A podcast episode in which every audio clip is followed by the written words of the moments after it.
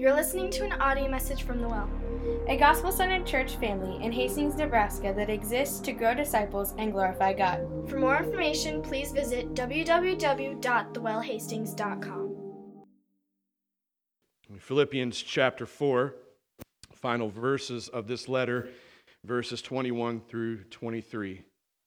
Paul says this He says, Greet every saint in Christ Jesus. The brothers who are with me greet you. All the saints greet you, especially those of Caesar's household. The grace of the Lord Jesus Christ be with your spirit. So this is the word of God for the people of God today. Uh, would you join me in prayer? Uh, Father, uh, Lord, thank you for your word. Uh, I thank you for um, your provision to us in your word. Thank you, Father, for inspiring the Apostle Paul to write this letter to the Philippian church. And uh, Father, I ask today as we, as we hear from your word, as we look at your word, and as we study your word, Lord, that you would come and encourage and strengthen, um, rebuke even, um, form us through the preaching of your word, through the study of your word. Um, Lord, we, we need to hear from you uh, this morning, each and every one of us.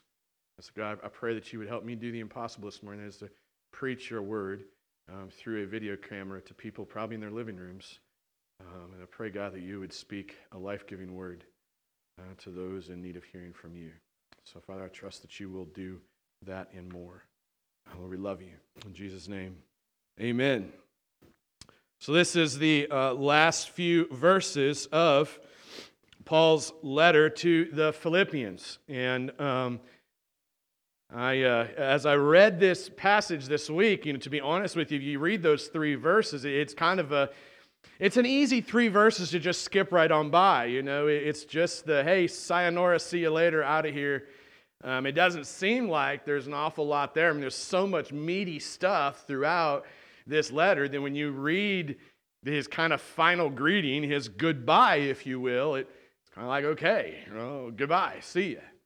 Um, and as I prayed through these verses and as I studied uh, some of the commentaries, some of the scholars, and as I thought about even just the fact that what Paul is doing here is he's saying goodbye to uh, a family, right? Saying goodbye is never an easy thing to do. Um, you know, whether you're saying goodbye to someone after spending a few days together over the holidays like we just had. Or saying goodbye to someone who maybe is being called to a different mission field after years of laboring in the gospel together. Maybe you're saying goodbye to your, your college age kids, they head off to college. Uh, you're saying goodbye to a dying relative. Or maybe you're sitting on your couch, you're saying goodbye to a spouse who's leaving. Saying goodbye is never easy. Even when you can see the goodbye kind of coming on the horizon, right? Like you kind of feel, you sense, like, and that's coming. And that was the case for me when my mom died, uh, you, know, years ago. Um, you know, when some of our kiddos graduated, grew up and graduated, took off, and you kind of see those things coming. Uh, countless times for me in uh, pastoral ministry, have witnessed the Lord moving somebody onward to a different place and different space. Even in those times when you can kind of like you feel, you sense, like, okay, I kind of saw that coming, I knew it was uh, happening, those goodbyes are still never easy. How do you cope? How do you cope with the pain of saying goodbye? Because goodbyes aren't easy. Really, I was thinking that, that regardless of the circumstances that surround any kind of a, a goodbye in our lives, um, every goodbye can be a somewhat uh, painful.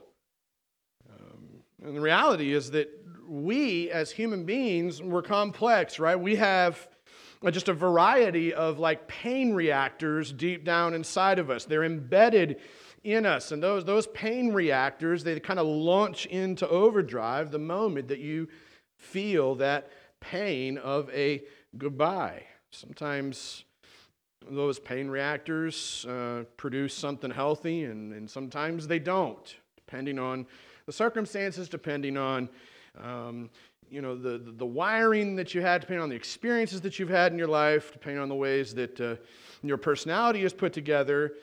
Um, there may be ways that, that we look to either numb the pain or dismiss the pain or live in that pain or live through the pain. So I want you to think about those four categories just for a moment, okay? Whether you numb the pain or you just kind of like dismiss the pain or you just constantly live in it and you can never get out of it or somehow you try to live through the pain, that there are still just a myriad of ways that each of us has a tendency to cope with the pain of a goodbye.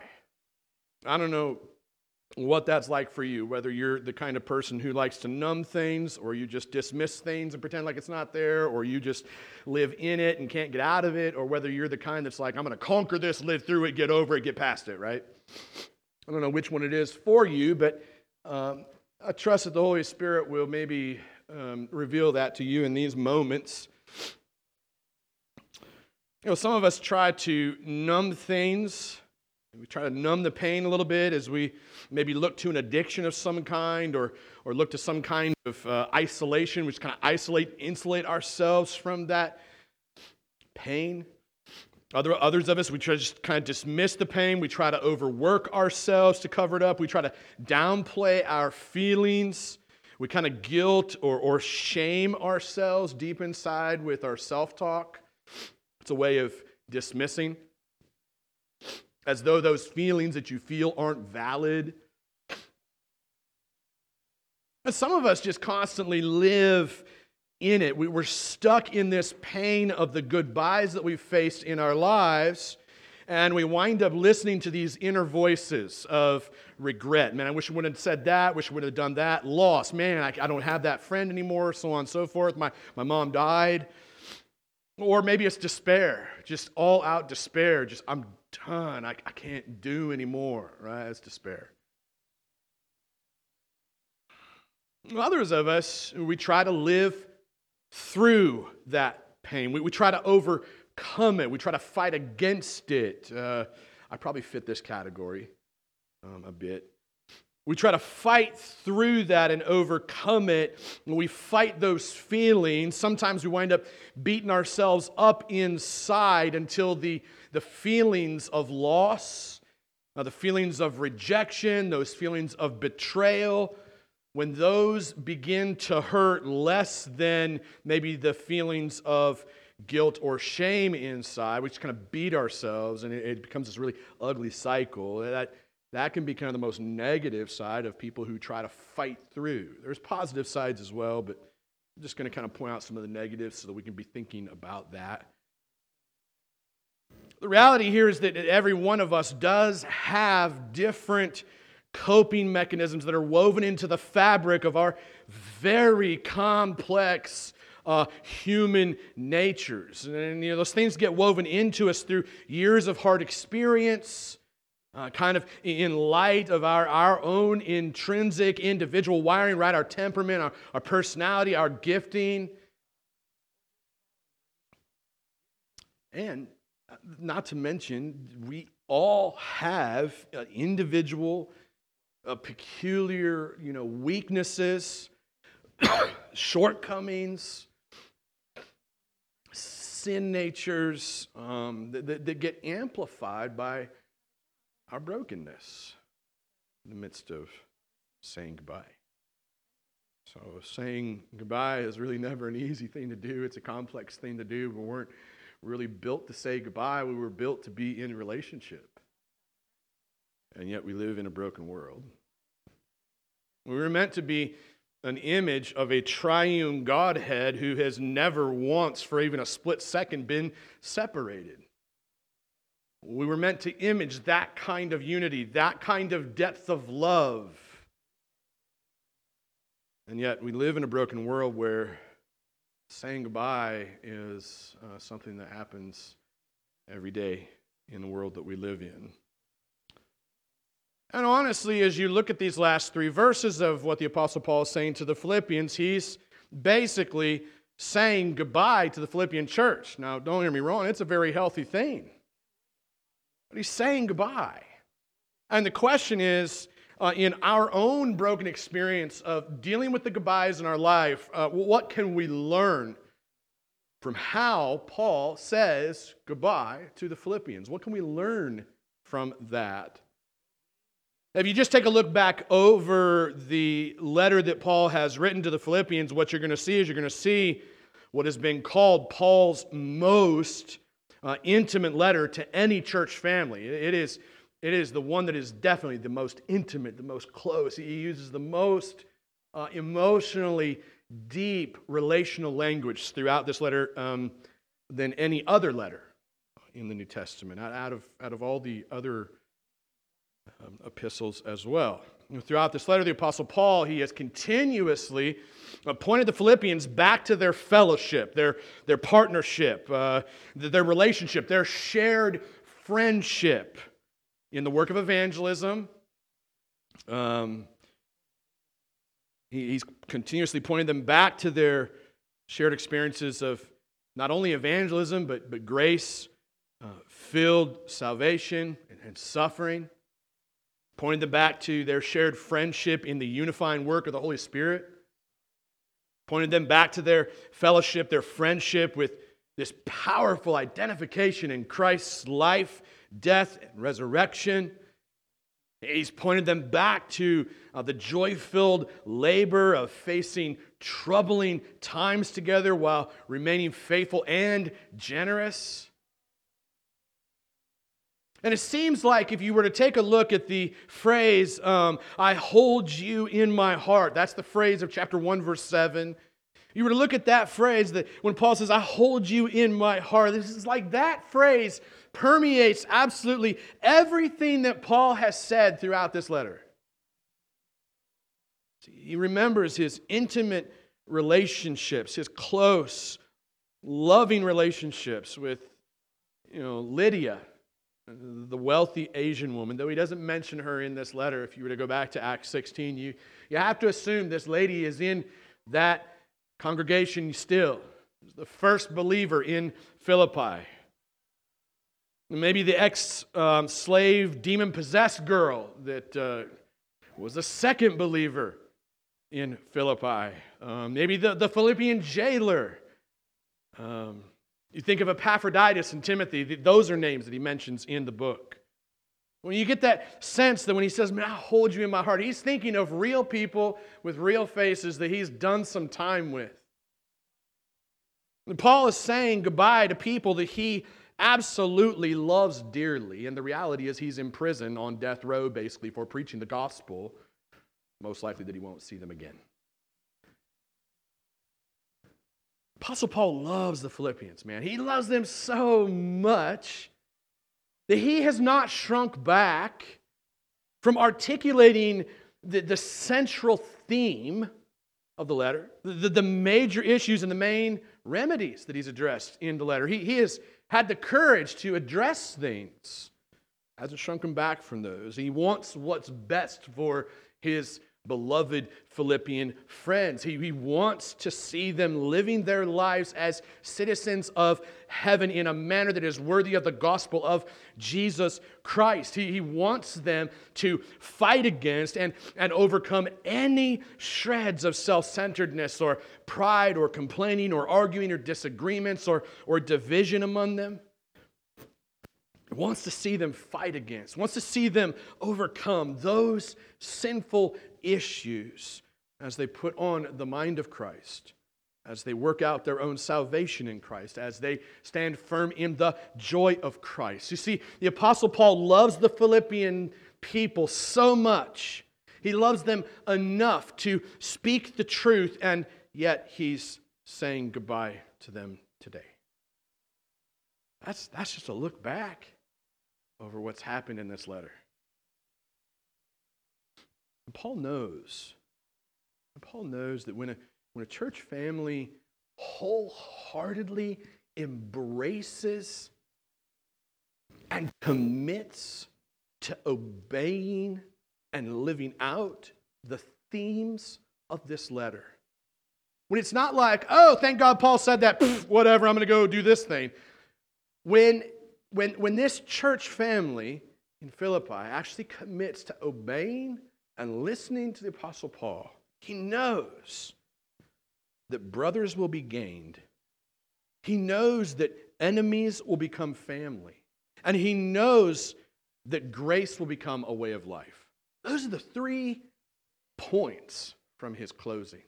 Paul knows that when a church family embraces everything he said in this letter, that brothers will be gained, enemies will become family, and grace will become a way of life. That this is the power of the Apostle Paul's goodbye to the Philippians. I summarize it by saying this that when grace is your way of life, enemies become brothers forever. When grace is your way of life, enemies become brothers forever. Well, you look back at the text, you look at these four words in the text the word saint in verse 21, the word brothers, brothers in verse 21, the word saints in verse 22, and the word grace in verse 23. When you look at those words, you see these are very powerful words. They're powerful words to insert into the goodbye of a letter. They're not earthly kingdom focused words, they're kingdom of heaven focused words. The Apostle Paul's not living for the reconstruction or even the tearing down of any kind of an earthly kingdom. The Apostle Paul is living his life, giving his life for the building up of an invisible kingdom. That invisible kingdom of heaven made visible in the church alone and in no other institution. And he's doing this as he lives his own life as a citizen of heaven in a manner that is worthy of the gospel of the only king that is worthy of our attention Jesus Christ, who was crucified, risen, and is returning in glory to crush absolutely every other earthly kingdom under his feet. The words saint brothers, saints, and grace. And those four words, man, they bring all of what I just said to bear on his goodbye.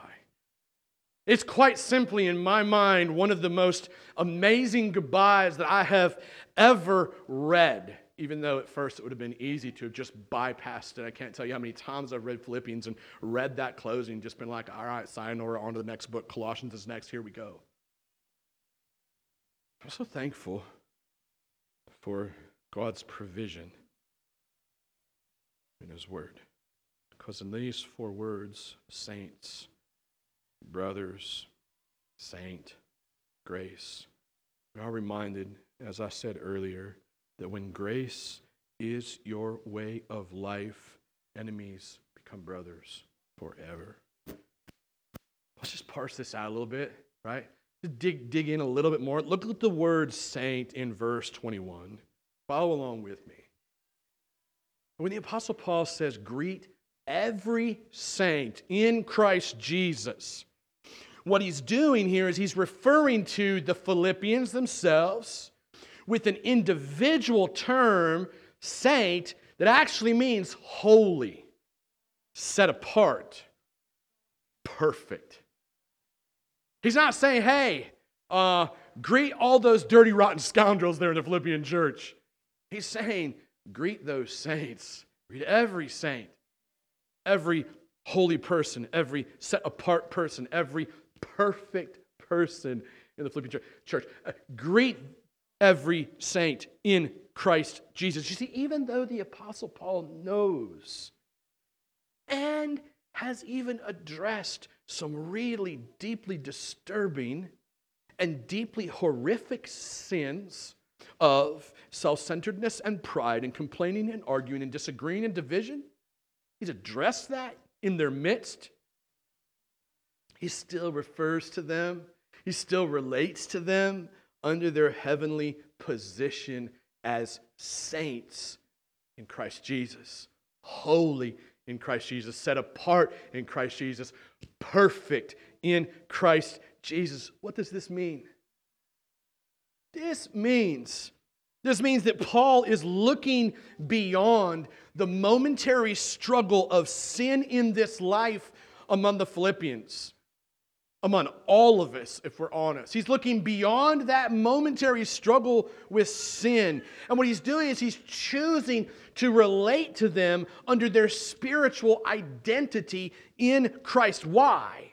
Because here's the thing in Christ, though we struggle with sin right here, right now, our identity, who we actually are, it's dictated not by what we do or do not do, not by our checkmark lists of rights done and wrongs done. Our identity is dictated by the Father's declaration of righteousness over us. In the work of Christ at the cross, the empty tomb, and his imminent return in glory. Listen, uh, it, the, the struggle that you and I walk in with sin, that does not identify you. What identifies you is God's declaration, the Father's declaration. When He walks into the room and you're sitting there on the floor and you're all crumpled up because of your sin and because of the brokenness of this world and the pain that you walk through, when you're in that heap of a mess, the Father walks in the room and He's gentle and He's patient and He's kind and He's good and He's loving. And when He walks into the room, here's what He says over you He says, You're good. You're perfect. You're holy. You belong to me, and I set you apart for relationship with me. That's what the word saints means. In Christ, every one of us in this very moment, we are simultaneously sinners and saints, okay? We're, we're still sinful people. It's not our identification, but we still sin.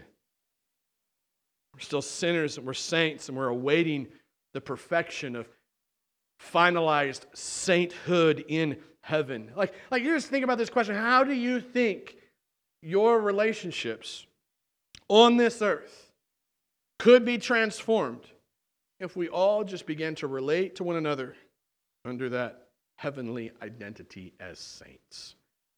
If you related to your kids, you related to your spouse, you related to your friends, if you related to your enemies, especially, if you related to them under a heavenly identity, such as saint, holy, perfect, set apart in Christ Jesus, even if your enemies are not yet there, what if you, what if you related to them in that way? Thereby, they could experience the gracious presence of the Father through you rather than the condemning, self centered, pride filled, arguing, divisive presence that we often bring, that our culture wants us to bring into every relationship we have. What would it look like for us to live under that banner of sainthood? This is, this is why I say when grace is your way of life, enemies become brothers forever. Look at this word, brothers, in verse 21. Track with me still. And the Apostle Paul says, the brothers who are with me greet you. He's simply saying that, that the, the Philippians need to be reminded that, uh, that they're not alone. Right? When he uses that word brothers, he's reminding the Philippians that they are not alone. Uh, they're not the only believers on the face of the planet. It's such a good reminder because I mean, we're all like little kids sometimes. It's so easy to start thinking, look, I'm the only person on the face of the planet who has to face this. I'm, I'm only one going through this. I mean, it's just, it's so easy to like get stuck in that self-pity bubble, that self-centered bubble. It's good here that he's reminded that they're not the only believers on the face of the planet. Despite Paul's circumstances, right? Being in chains for the gospel, He's saying, hey, that there are brothers in every corner of the earth who have become family members by the grace of God. And the consensus here, as you do the study and you look at what the scholars say and commentary, so on and so forth, is that this term brothers, it's meant to remind the Philippians that they have family members in Christ all around the known globe at the time.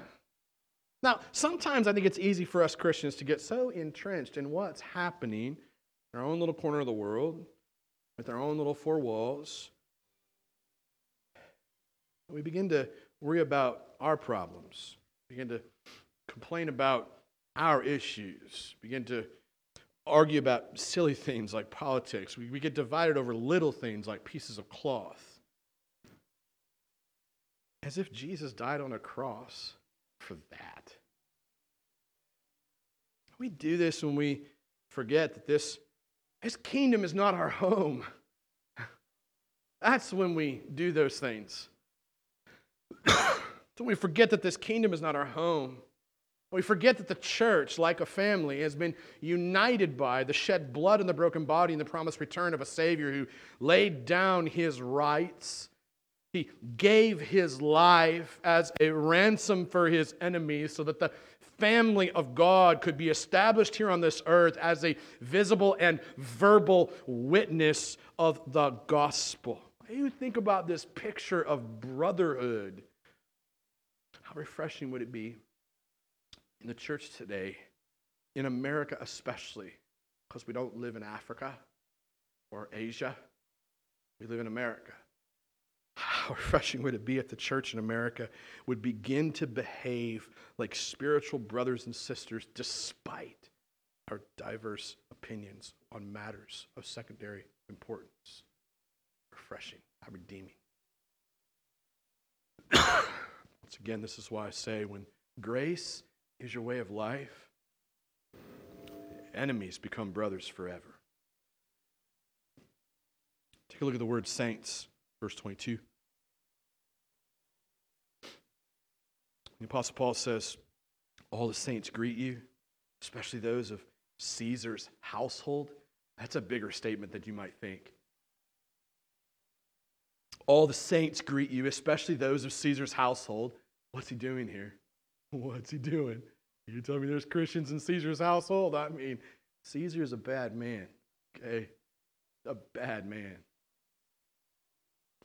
There's believers there? How, how, could, how could there be believers in Caesar's household? What he's doing here, when Paul says this, is he's, he's taking the concepts of sainthood and, and brotherhood in Christ Jesus. He's really taking this to the next level um, when he says this. Again, easy phrase to miss when you're just like, eh, it's the end of the book, I'm out. But man, when you sit and you actually think about this, taking things to the next level, man, he's boldly reminding the Philippians that even though he is in chains for preaching the gospel, he has absolutely zero influence in the culture. He has zero political power. He's reminding them that even though all that is true, the power of the gospel alone is enough to transform the lives of even some of the Roman guards whom he's been chained to, his enemies. Like, if, I think that if ever there was someone could have incited a major revolt, let's not forget, in, in Israel's history at this time, the revolt of the Maccabees was not very long ago. And if I've mentioned a few times in my sermons, but if you've never done an in depth study on the revolt of the Maccabees and what happened, man, that's a crazy thing. You ought to go study it, check it out. It wasn't that far in the past for these guys, so um, it would be weighing on Christians' minds.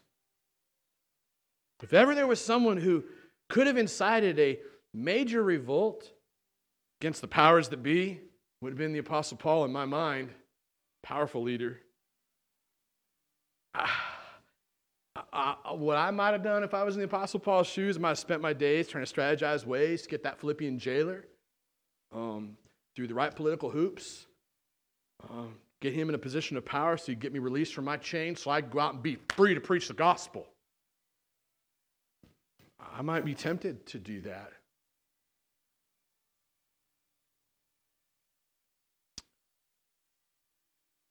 The Apostle Paul could have uh, incited an, you know, an, an all out civil disobedience riot, break him out of jail. I mean, he was there unjustly, anyways. Could have. The reality, the reality for the Apostle Paul, and I want you to hear this.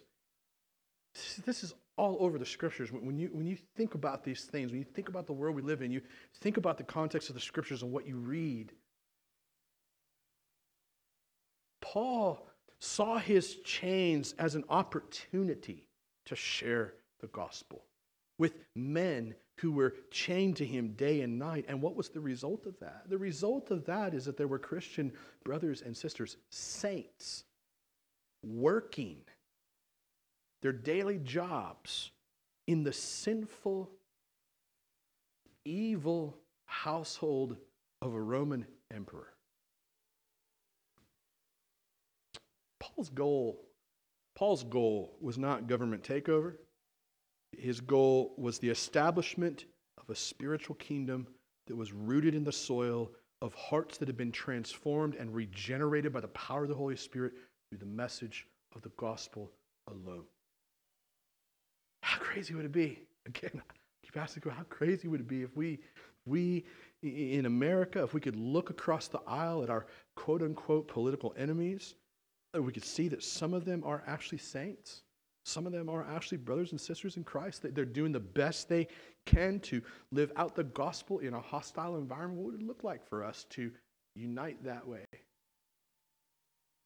Wouldn't it be more God honoring? Wouldn't it be more refreshing? Wouldn't it be more redeeming in, in our polarized, politicized world to see that when grace becomes your way of life, enemies actually become your brothers forever?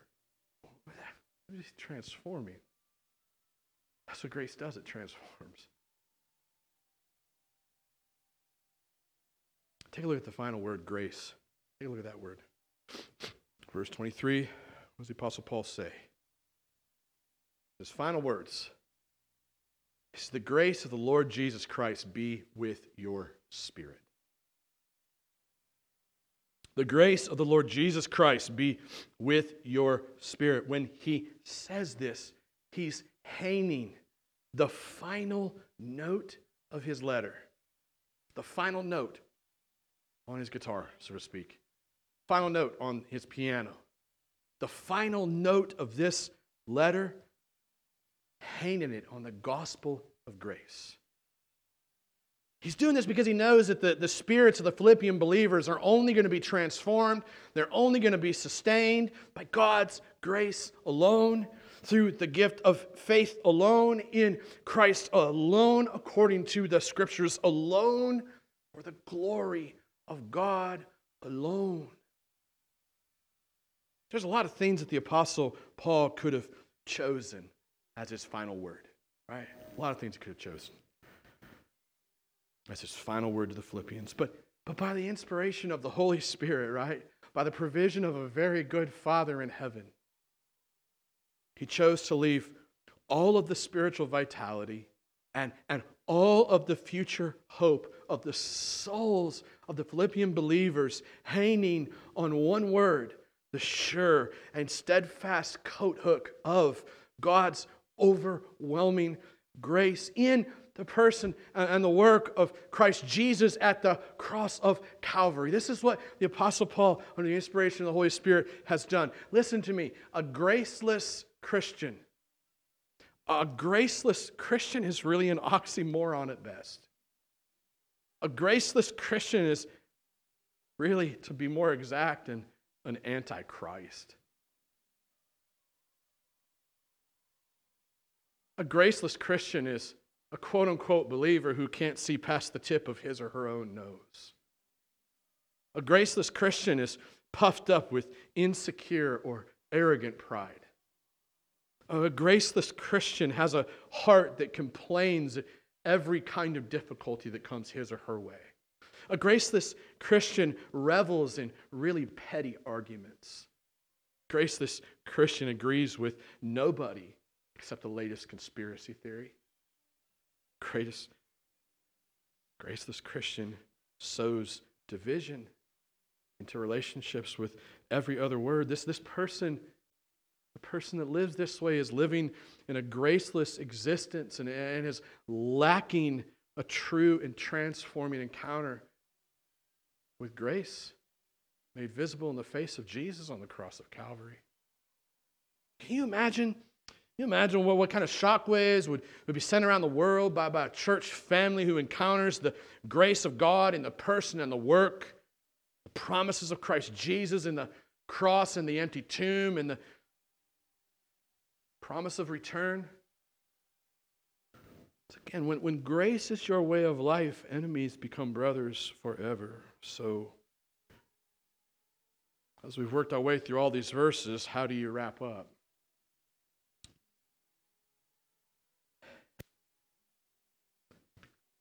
You know, I,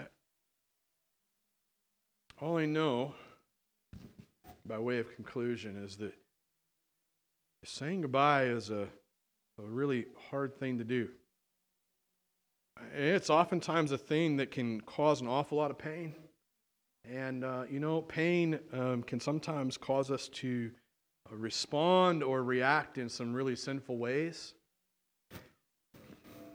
Really, honestly, as, as I studied through this, this book for the, the final verses, um, it's really hard for me just to say goodbye to our study of Philippians. It's been, uh, it's been a study. It's been a, a deeply enriching study for me over the last few months, especially in this year. In a year where much of our existence as humans has been tested, it's been tried by everything from major political upheaval to racial un- unrest and, and, tension, injustice, um, to, to the pain and the fear and the division um, over a global pandemic. Like it's been good for me to have my heart realigned with the message of the gospel through an imprisoned apostle to, to a beloved church that he had planted 12 years earlier. It was now 800 miles away from him. We talk about some separation. His instructions in this letter um, really inoculate the, the poisonous diseases of self centeredness and pride and complaining and arguing and disagreeing and divisiveness. And the shot in the arm, the shot in the arm that he gives, that I know some would reject in his time and some will reject in our time. The shot in the arm is putting on the mind of Christ, thinking like Jesus, the one who humbled himself and humiliated himself and came down from his high place and gave up his rights for the sake of those who are weak, not just weak, but for the sake of those who are actually dead in their sin. Put on the mind of Christ and to work out our salvation in Christ, trusting, believing, knowing that in Christ and Christ alone is our message of hope and no other thing. Another part of the shot in the arm is to stand firm in the joy of Christ, to trust and to know that for Christ, the joy that was set before him, as Hebrews says, he pursued death on a cross so that the Father could then make his declaration of salvation, sainthood, perfection over those who once were his enemies. Like that's what it means to stand firm in the joy of Christ. And the central thread in that shot in the arm that Paul is giving is that statement that he wants us to live our lives as citizens of heaven in a manner that is worthy of the gospel of Jesus Christ. See, these, these instructions are going to be forever etched on the sawn sheets of my heart so it is hard for me to say goodbye just to the study.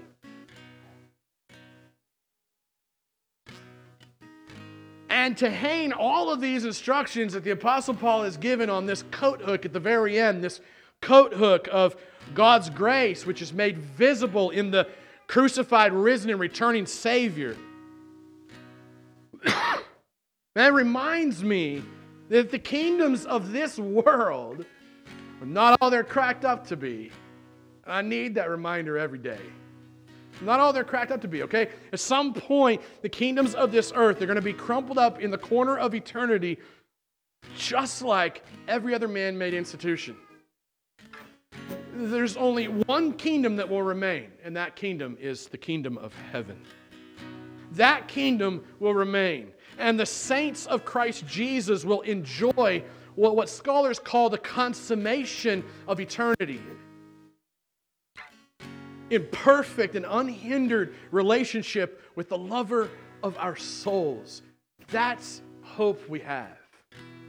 That's the kingdom that will never be crushed, that will crush all other kingdoms. See, the foot of the bloody cross, the doorway of the empty tomb, the promise of eternity in heaven, really the message of the gospel. This is what reminds us that when grace is your way of life, enemies become brothers forever. This is the power of Paul's goodbye. Amen. Let me pray. Lord, I thank you for this study in Philippians. I pray, Father, that now as we close in a time of worship, that you would come and minister to us, that you would turn our hearts to you, that you would that she would rebuke where needed, comfort where needed, strengthen where needed, patch up where needed, but that you would most of all, Father, bring us to the foot of that bloody cross. Help us to stand in the power and the hope of the empty tomb. And give us the hope of heaven. Lord, we love you. In Jesus' name, amen. You're listening to an audio message from the Well, a gospel centered church family in Hastings, Nebraska that exists to grow disciples and glorify God. For more information, please visit www.thewellhastings.com.